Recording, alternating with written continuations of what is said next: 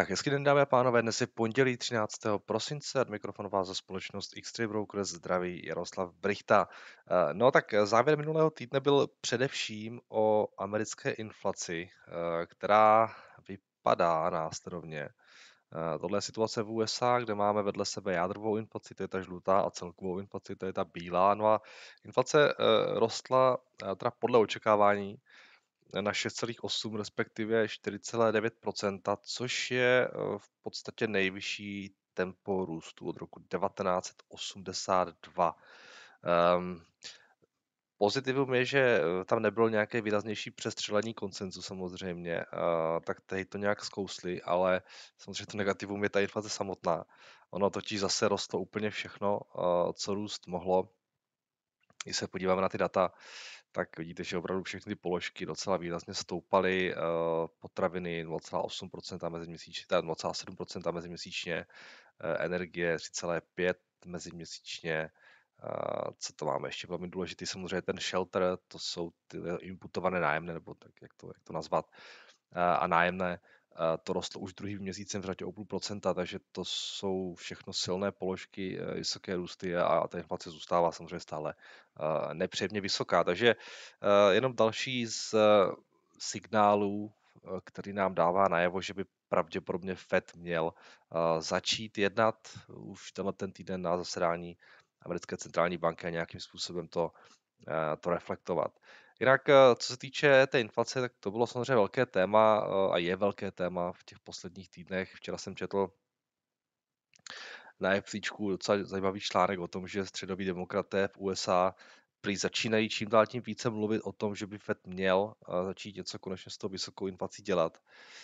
Prý se obávají toho, že by je voliči za tu vysokou inflaci mohli dalších volbách potrestat, takže zdá se, že z toho stává trošku i politické téma a i u demokratů, kteří vždycky byli trošku více jako easy monetary policy friendly, Biden v pátek uvedl, že inflace začíná být reálným problémem, i když nadále čeká, že tempo růstu cen začne zpomalovat. Takže tohle přišlo co zajímavý. Eh, co je eh, taky věc, která se řeší, jsou samozřejmě eh, mzdové tlaky. Na ty vysoké ceny už dá se začínají reagovat i některé společnosti, obzvláště v těch odvětvích, kde ta zaměstnanost, kde se zaměstnanci schání hůře a potřebuje potřeba, aby prostě tam vydrželi. Příkladem budíš třeba právě tady na Bloombergu zmínění těžaři, těžaři ropy, Devon Energy dá prý svým zaměstnancům 10 tisíc dolarů bonus a to všem zaměstnancům, kteří jsou pod úrovní viceprezidenta, což je nějakých, mám pocit, 16, 16 zaměstnanců.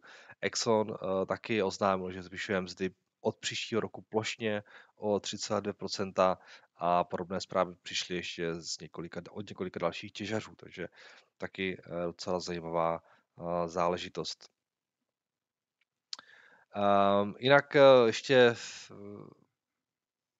k té inflaci s chodou okolností eh, v pátek vyšly taky zajímavé data, protože jedním z rizik pro další vývoj inflace samozřejmě zůstává i nadále eh, to velmi, eh, ten, ten velmi štědrý fiskál, no, ta uvolněná fiskální politika, která vede k vysokým deficitům.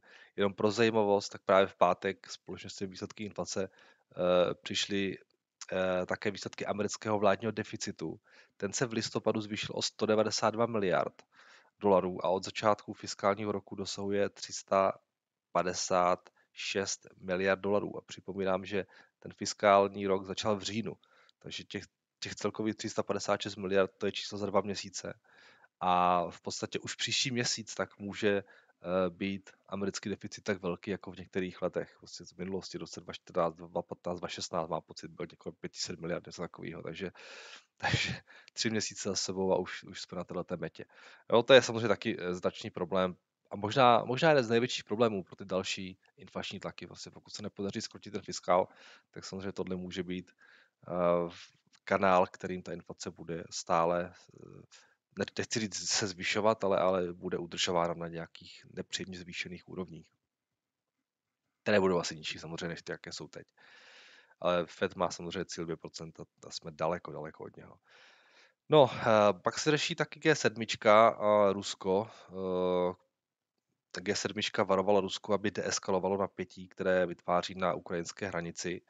aby stáhlo své vojáky nebo bude čelit masivním následkům. V Německu se mezi tím vyměnil vlastně nový kancléř, a teď se řeší, jaký bude jeho postoj k Nord Streamu a tak dále a tak dále. To je asi pravděpodobně tak jeden z těch důvodů, proč Německo zkouší, teda Rusko zkouší tady tuhle tu svoji politiku, aby vlastně zjistilo, co, co od Německa může čekat. Můj názor, jo, těžko jako mě přesně vidět eh, Putinovi do hlavy, ale asi to taky nebude úplně náhoda. Takže uh, jo, už jsme se o tom bavili v tom minulém týdnu. Uh, uvidíme, uh, co z toho nakonec, uh, z toho napětí vyleze. Samozřejmě uh, nějaké zase, já nevím, odpojení plynu pro Evropu, když se Rusko naštve a obří nárůst cen energií, taky, taky nedou vyloučit, takže tohle je samozřejmě potenciálně Eh, velké riziko. Eh, no a pak ještě jedna zajímavá věc a to je ta, že v Číně skončil třídenní ekonomický uh, summit uh, tamní komunistické, komunistické strany, nebo třídenní výroční summit uh, v zasedání komunistické strany, ve kterém docela jasně zaznělo, že do toho příštího roku eh, bude ekonomickou prioritou stabilita. A všechny regiony to prý musí vzít v potaz a aktivně zavádět opatření, která podpoří ekonomickou stabilitu. Což znamená, že nás v tom klíčovém roce, kdy Čínu čeká olympiáda a samozřejmě taky se bude rozhodovat o tom dalším prezidentském období, eh, pravděpodobně čeká aktivní fiskální politika, která by mohla podepřít čínský ekonomický růst. Takže Uh, jo, samozřejmě potřebuje se potřebuje nějak vypořádat s tou situací na tom developerském trhu a uh, ten rok 2022 prostě musí být perfektní. Jo. Hlavně díky tomu, že Xi Jinping chce prostě další volební období. Takže tam se asi dá očekávat, že, že Čína poroste. Hm, asi za vysokou cenu, ale to teď možná není úplně, úplně důležité. Takže uvidíme. Um, tohle je určitě věc, která řekl bych, i dnes ráno trošičku pomáhá eh, těm azijským eh, trhům, když se podíváme, tak dnes Ázie roste nějaké procento a daří se i futures na, eh, na ty indexy v Evropě a ve Spojených státech.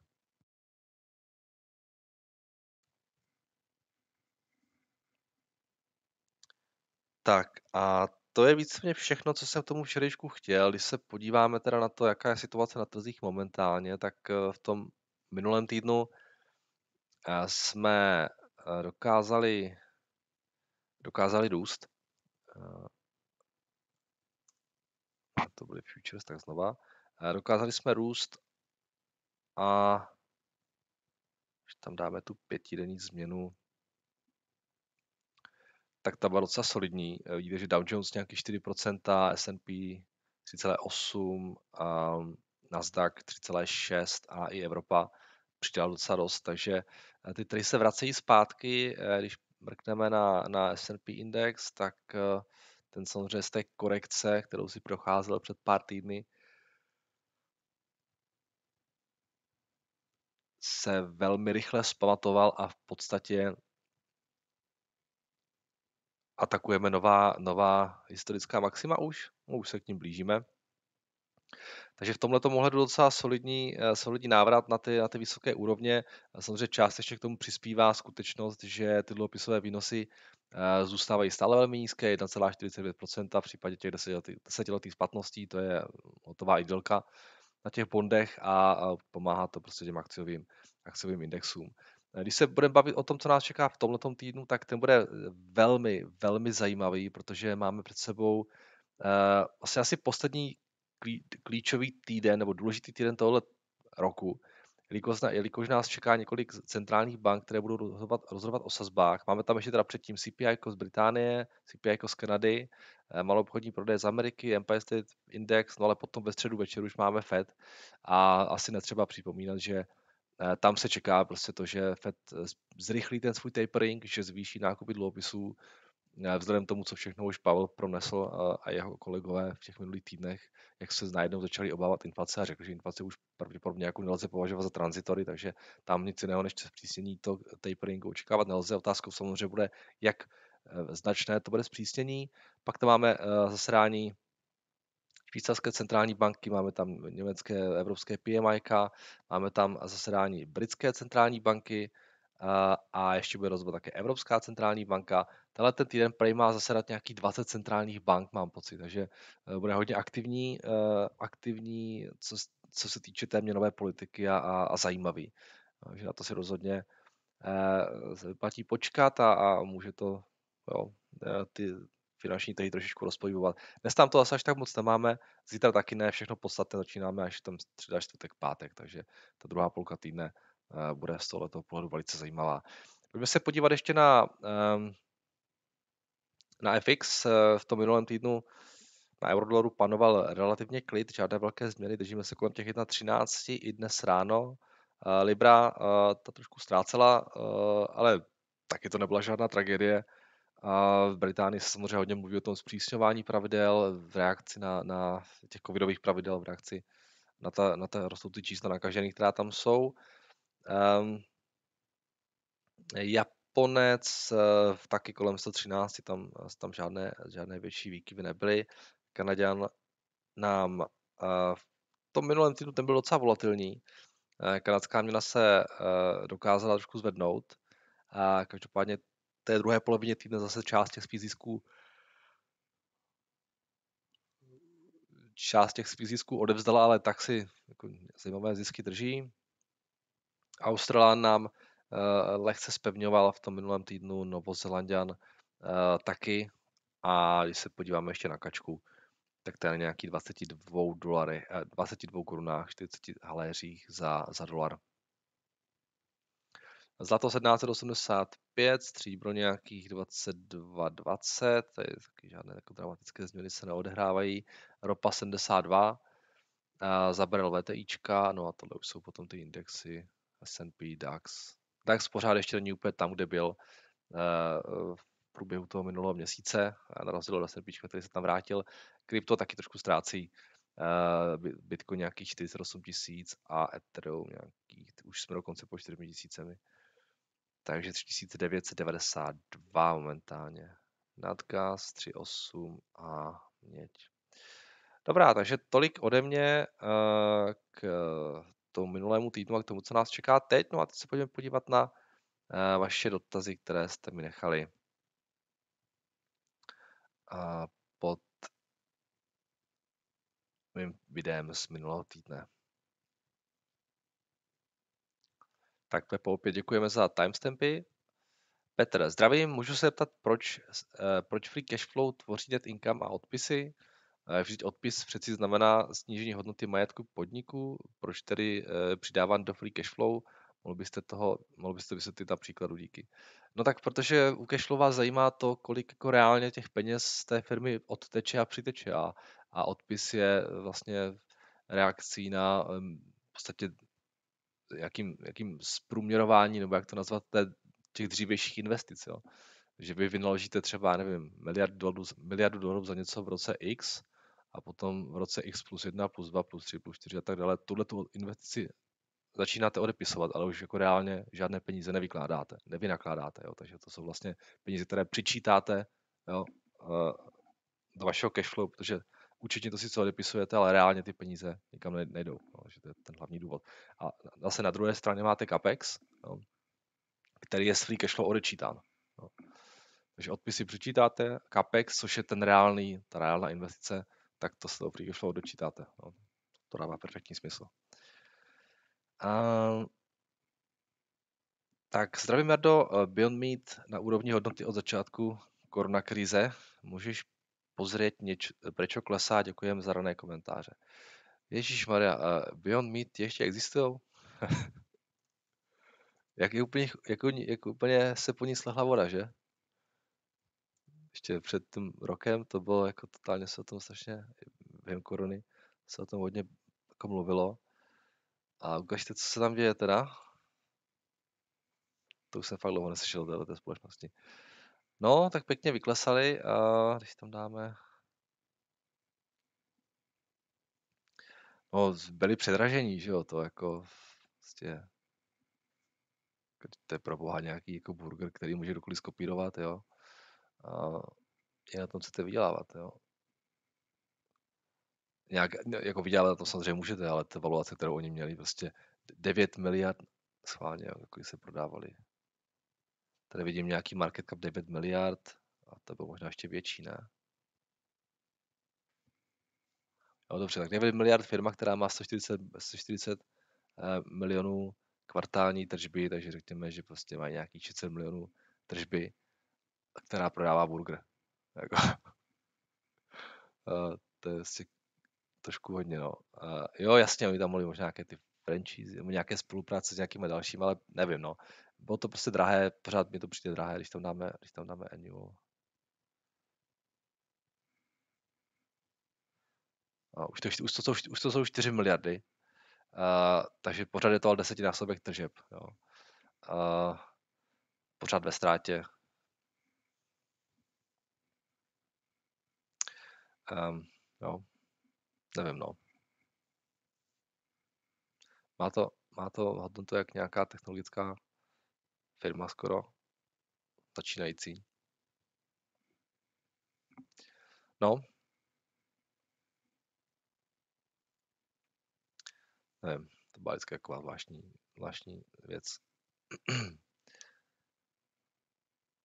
Tak, zdravím Jardo, odhalí Bloomberg, co se děje s akciemi poskytovatele cloudových služeb Ring Central.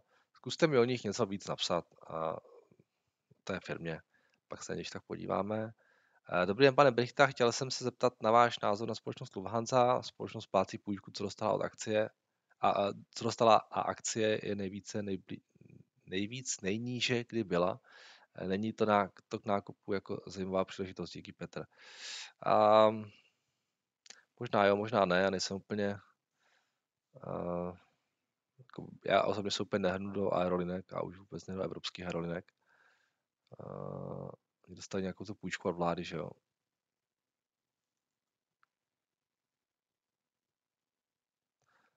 Jsem letěl letadlem nějak, kdy to bylo tři týdny zpátky. V poloprázdném letadle v podstatě jsem letěl. si říkal, že ty Adlenky to nemají lehké, fakt. A no, strašně dlouho na sobě mají, ale jakože fakt hodně.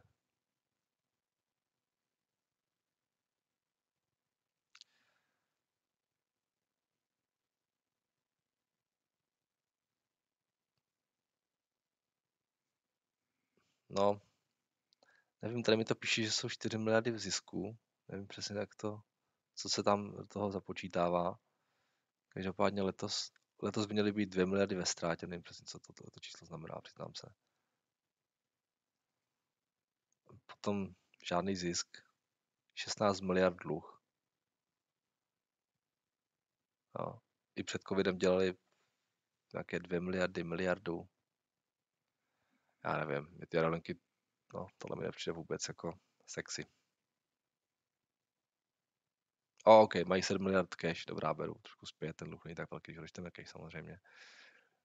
Um, OK, to je, to je důležité zmínit. Ale i tak, já nevím, mě, se to, mě se to moc úplně nezamlouvá, přiznám se. Žádný mout tyhle ty nemají. Kdokoliv si může pronajmout nějaké, nějaké letadlo a založit si aerolinku, která bude najednou bez dluhu a bude jako nepříjemně konkurovat tady těm zadluženým. Ah, těžký, těžký biznis. ne úplně investors, investors friendly.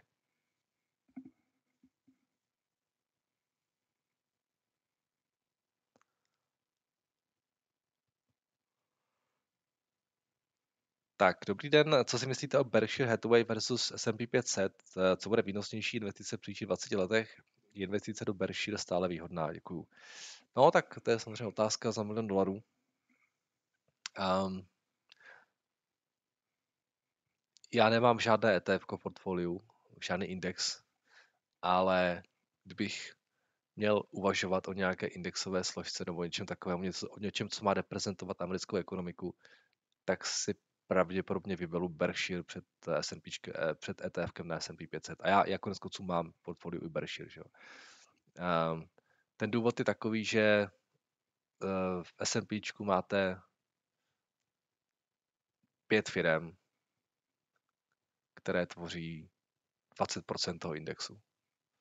A nic proti těm firmám, já mám sám v portfoliu. Jo. Jenom prostě mi Berkshire přijde jako trošku lepší proxy pro tu skutečnou, pro tu skutečnou americkou ekonomiku, která samozřejmě neroste tak rychle, jak roste uh, to S&P 500, protože tam je ten technologický sektor. Ale Berkshire má taky jako akcie Apple samozřejmě. Jo. Um, přijde mi to levnější než ten index a, a hrozně se mi líbí, že si kupujete to, co v tom indexu v podstatě nemáte. To jsou ty malé společnosti, ty středně velké společnosti a tak dále, ty velké společnosti, které Berkshire drží ze 100%. Víš třeba Burlington Northern, to ta, ta železnice, že jo. A, nebo celý ten energy, uh, Berkshire to je energy segment. Jo. Takže já jo, Berkshire mám. Uh, nemusí růst tak rychle, jako roste S&P 500, pokud samozřejmě ten technologický sektor tu bude i nadále válcovat, to se klidně může stát. Ale na druhou stranu zase to takové, řekl bych, um, je to, je to levnější investice, což mi přijde jako uh, fajn, jo, to price earnings, když si vezmete všechny ty cashflow, to, ten cash, který mají a to cashflow, které generuje, tak je jako moc, moc zajímavý, podle mého názoru stále. Um, no pravděpodobně to, to bude takový jako líný, růstový, taková líná akcie, která prostě bude růst do těch, já nevím, kolik třeba 5% ročně může v nějakém dalším horizontu dávat. Mm. Mně se Berkshire líbí víc než S&P 500 index. Ale eh, to neznamená, že poroste rychleji. Jo. Teda, jo, klidně nemusí, ale přece se mi líbí víc. Vzhledem tomu, že, že je levnější. Jo, teď ty buybacky do toho, že? Co dělají. Um,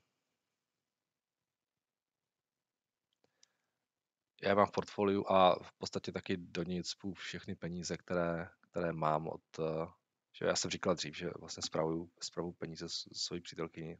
Ale je to moc, ale to je prostě, uh, to je úplně jedno.